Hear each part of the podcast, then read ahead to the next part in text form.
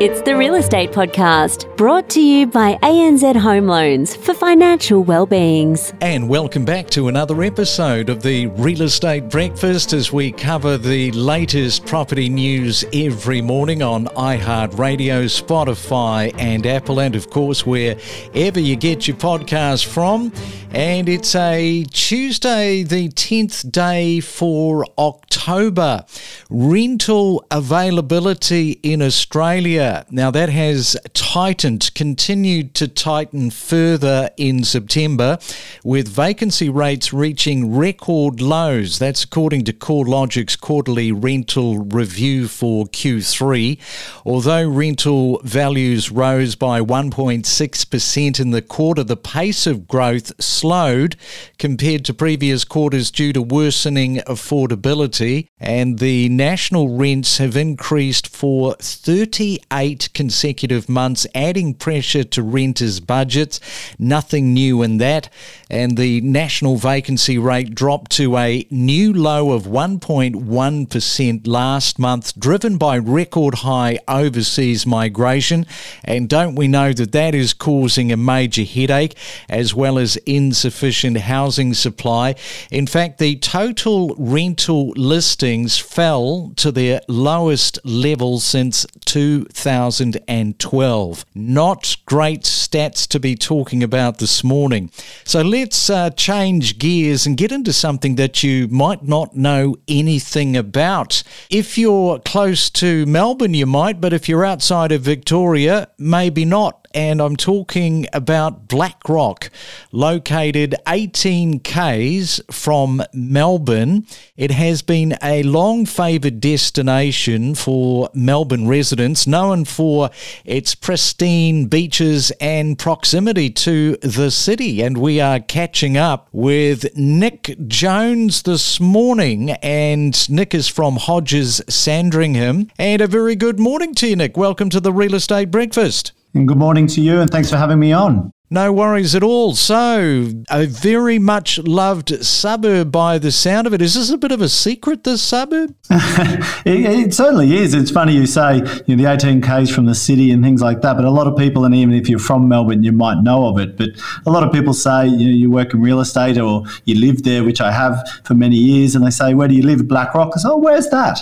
And typically you say, Well, it's the next suburb along from Sandringham because Sandringham's on the train line and end of the train line. So everyone knows of that train line. So yeah, it is a little kind of quiet enclave, very popular for uh, for locals, but also it's becoming more more and more known, and uh, people are coming from further afield as well. Now, I was reading that you're talking about the train line because the train line goes just to Sandringham. You can't go further into Black Rock. That's sort of kept it a bit of a secret by the sound of it. Yeah, it has. That's right, and it's, it's part of its charm. But also, a lot of people who don't know it or are used to transport say, "Oh, you know, it's a bit isolated and things." But as I say, that's that's part of its charm. And once you've lived there, it is also uh, serviced by the buses. So it's only three kilometres to the clock tower in Black Rock, which is a bit of an icon on Beach Road, to Sandringham train station. So really, you know, from half of the suburb in Black Rock, you can walk to the train station. If not, serviced by the bus. So, what's been happening since COVID in that particular neck of the woods? Obviously, you're located there. You're in Sandringham, which is where your office is. So, plenty of people deciding to make that move out of the city into Black Rock? Yeah, there has been. Uh, and, and, one sale that, that springs to mind now that, that, you remind me, there was one in the in the midst of COVID when we were in and out of, of lockdowns and when we couldn't couldn't do our job. A couple moved from Hawthorn, and I particularly you know, not a huge amount of the eastern suburbs moved to Bayside. And I asked them why, and they said, well, we just wanted to be near the ocean and the open spaces with the golf courses and things like that, where in Hawthorn it's quite a landlocked suburb. And we just thought, with everything going on, we want to be near the water. Yes, you can't beat being close to the water. Good for the mind, the stress, and of course the soul. All right, Nick, we'll stay right there. We will come back to you in just a moment and ask you how your local real estate market has been performing. We'll do that next.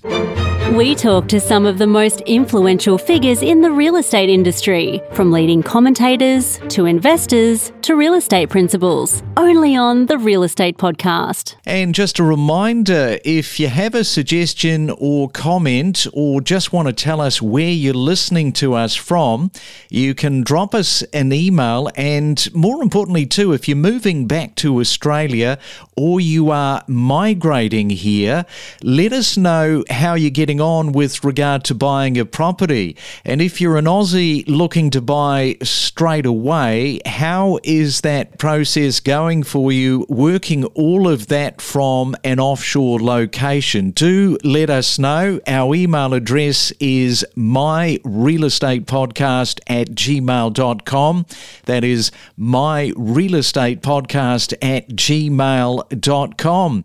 Are you turning a year older today? Well, I am. It's my birthday today, so you're sharing it with me. October the 10th. Many happy returns.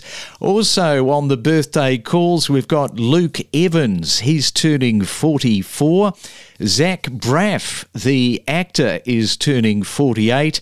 And Orlando Bloom, he is turning 46 today. I was watching something the other day where he mentioned he got $175,000 for all of the three Lord of the Rings movies.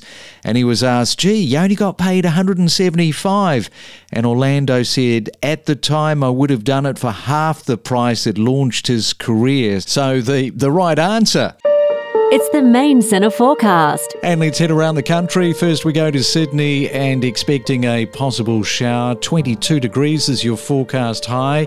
Melbourne, cloudy but a mainly fine day. 17 is your forecast top.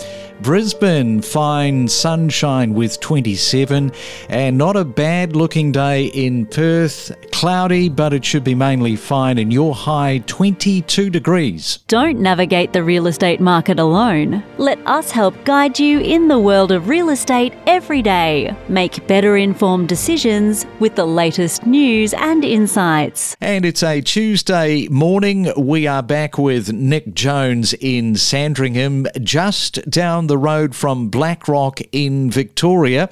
So, Nick, what really stands out for you in 2023 in your market apart from your serious marathon running? Thank you for that. Yes, so I did notch up my 10th marathon in very hot Sydney. It happened to be 30 degrees on that day, which is uh, far from ideal to run a marathon, but beautiful location. Um, another market in, in, the sense of anything highlight, uh, we just sold one off market in, in Black Rock, which I sold a block of land to them back in 2019, and they put a stunning home on it. And we introduced a buyer to it through an off market campaign and, and sold that for just a tick over 4.6 million. So that was, that was a terrific specific real estate uh, highlight and and also uh, what we see in the market. It's just listings are very tight, as you said at the top of your introduction, uh, across the board with rentals and sales, and that's just keeping things and, and prices very firm in terms of uh, there hasn't been much reduction since the heights of uh, the 2021-22 COVID market. Yeah, you would have seen a bit though, because you've been involved in the real estate game 17 years. I mean, what, what haven't you seen in 17 years? Oh, I know, COVID. Yeah, that's right. It is interesting. And, and, I always make a joke or laugh about that one. So, oh, we've seen this market before. I said, really? When was your last epidemic? Um, but yes, yeah, my, I think I was, what, 12 to 18 months into it when the GFC first hit, and we thought, well, that was the end of the world. And the market bounced back within nine to 12 months and, and is fairly resilient uh, subsequently since then. Obviously, with the economy in a broader sense, has been very strong since that uh, time, or maybe a couple of years post that, 2010 since then. But no, we haven't seen that. It's certainly changed how we did things. You know, online auctions. You know, I've been an auctioneer for close to 15 years. That's 17, and that certainly isn't for the faint-hearted. Uh, having to do your job and, and, conduct your business online when you're so used to the street theatre of an auction. But um, what it proved and what was great for our industry was we had to adapt, and it's an industry that um, a lot of people have done it for a long time, myself included. And old habits die hard. For for us to be able to change and adapt and, and now adopt a lot more streamlined strategies and, and methods of sale is certainly a positive that's come out of it.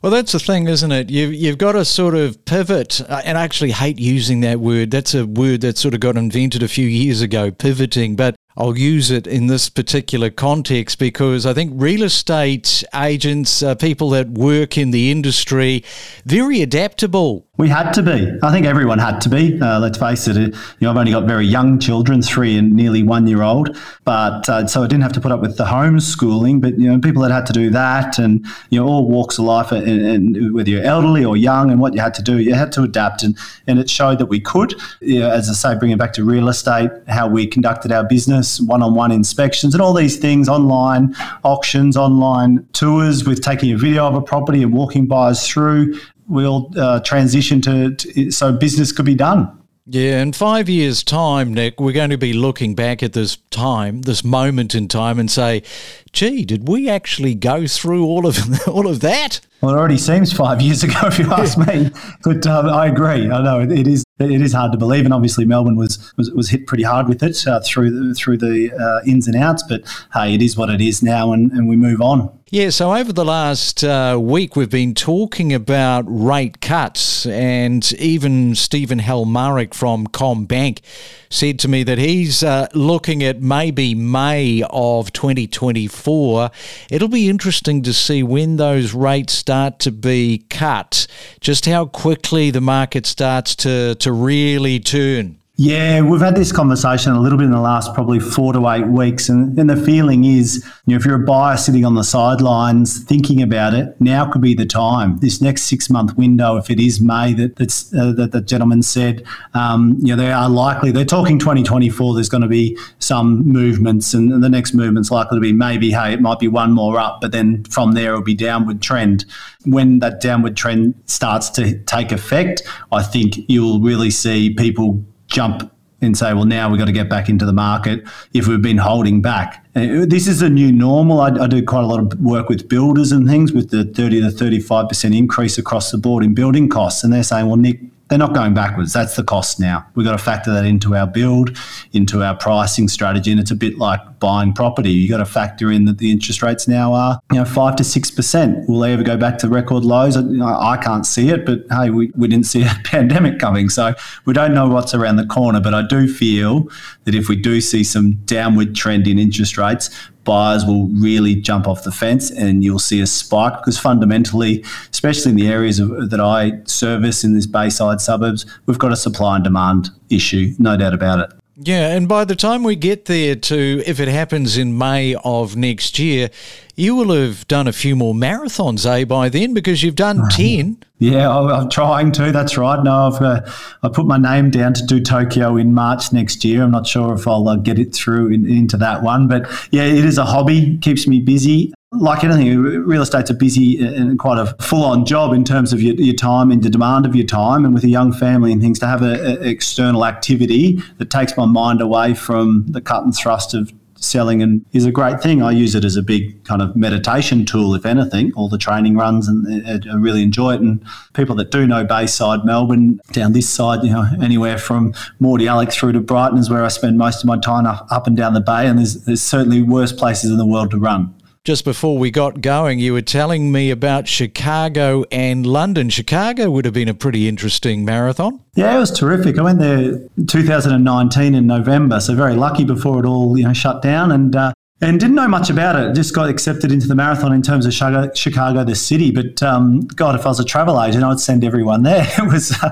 I had a great time. It's a beautiful city, and and on the point of real estate, it's got some of the most beautiful and stunning Art Deco buildings right in the heart of the city. It was one of the tallest cities in the world. I think going back in the 20s and 30s with the gold rush. So yeah, some of the architecture there is just stunning and really great place to visit. And and London's dear to my heart because in the early 2000s I lived there for, for close to to five years. So to go back there and do a marathon through the streets of uh, where I lived was was a good time. Well, it sounds like you're in the right spot there, Sandringham. You've got the idyllic Black Rock just a few Ks away, and you've been able to adapt, and we'll use that word again. You've pivoted. You've pivoted, Nick. well, we all have to. All right. Well, thanks for coming on to the Real Estate Podcast this morning. Really appreciate it, and uh, take care out there. Brilliant. Thanks for having me. Really appreciate it. We are more than just a real estate podcast, we cover a multitude multitude of subjects, including property data, current buyer seller sentiment, and the mood of the market. Follow each week all of the main talking points and know your property. We connect you to the best real estate information across Australia. The Real Estate Podcast.